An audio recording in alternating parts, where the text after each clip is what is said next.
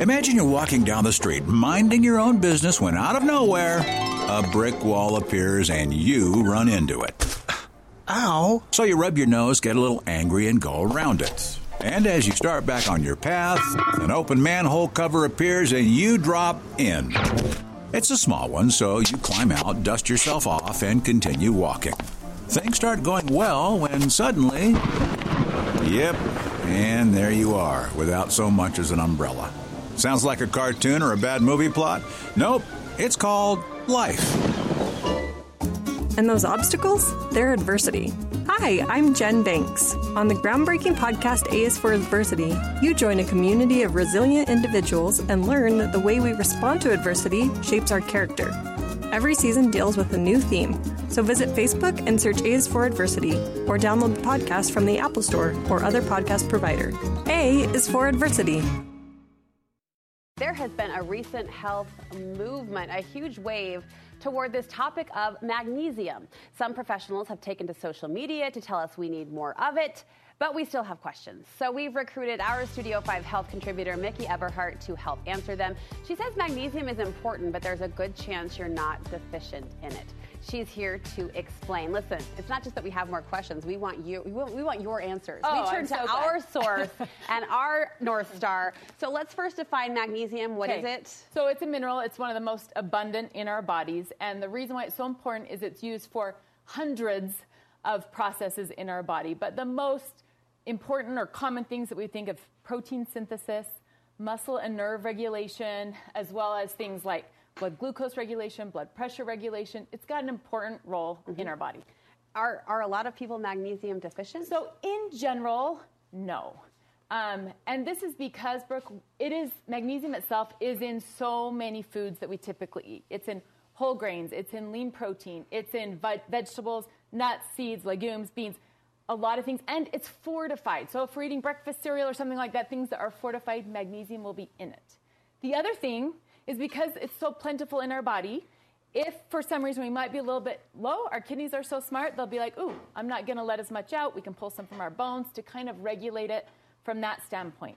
So what might cause low magnesium levels? Because it can be a thing. And so I don't want to say no one's going to have it, but there are some things that can contribute that would be, usually it's going to be a sign something bigger may be going on if you have chronic low magnesium. But there are some things that can contribute to less absorption. So alcohol, excessive caffeine intake, that can play with how much magnesium. Also things like GI issues, celiac disease, things that we're not absorbing what we need to from our gut. Absorption issues, okay. And then uncontrolled diabetes, or even things, medications, like things that if we have heartburn or we're taking Prilosec or Prevacid, that can affect magnesium absorption as well. So there are some things that, ooh, if this is me, I may be lower in magnesium. And how might I know? What might be the signs and symptoms? Twitchy, restless, muscles, legs, insomnia sometimes. Okay. Overall fatigue can play a part. And that's a tricky one to say because lots of things can contribute to that, right? Part of me is like, well, if I have excessive caffeine intake and I'm not sleeping well at night, is it insomnia? Is it the caffeine? Is it magnesium? But in the end, if it's something, I was just talking to Kristen in the green room who's coming on.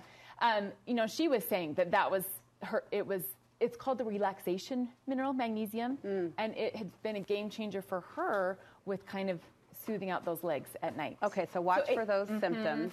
Let's talk about safe ways to increase it. I'm one of those people that I've been seeing the headlines on social media. It will help with this. It will help with that. Yeah, so it's not the cure-all, right? But it may be helpful for certain things. So first you say just overall diet. We always come back to that. Correct. Make sure you're getting a wide variety of food from all the food groups. You're eating enough and you're eating frequently. So that's the umbrella, right? That I'm getting enough that I could actually absorb it.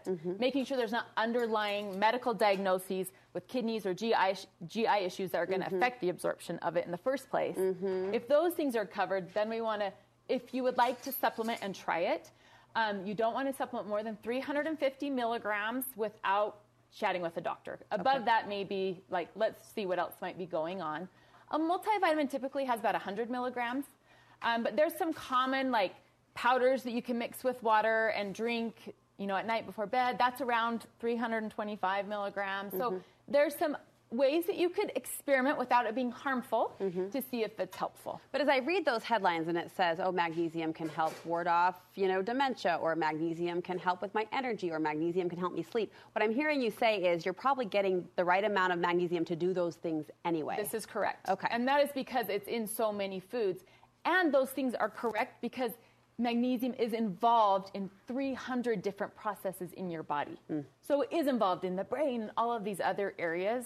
So it's less about that one thing may solve this problem. Yeah. But if the overall nutrition is there, you're likely getting enough. When you mentioned alcohol and caffeine can dent us in this area, correct. I imagine pulling back on those things could help. Right? Decrease the amount. If I'm supplementing, but my alcohol consumption stays up and my caffeine is there, that becomes like, am I helping anything? So decrease those as you're adding. Now, what's the correlation between magnesium and stress? So that is actually a cause as well. If I have chronic stress overall, that can also play a part with the absorption of it. And so hitting that from different angles. Sometimes we cannot control what's happening in our lives to actually get rid of the things that are causing us stress. But finding those things, yoga and meditation, and what's interesting, Brooke, is if at nighttime the insomnia and the restlessness and the muscle spasms kind of kick in, like an Epsom salt bath. Epsom salt is a magnesium source, and that can kind of help relax muscles and then maybe set you up for a better night's sleep as well. So hitting it from, like, am I taking in a ton of caffeine, and I'm stressed all the time, and I'm not sleeping well, and I have these twitchy things? Okay, these kind of all sound like this could be helpful in changing some behaviors and adding in some of that magnesium. Is it, I'm putting you on the spot with this, is it helpful to the female anatomy more than the male, or does it matter? It doesn't necessarily matter, but sometimes it does tend to be with sleep and kids and things like that. It does tend to affect women a little bit more. Yeah. All right. Thank you for taking on this trend as we're seeing it. I mean, I know a health staple and a basic, but we're seeing it everywhere. So thank you for your straight line. All right.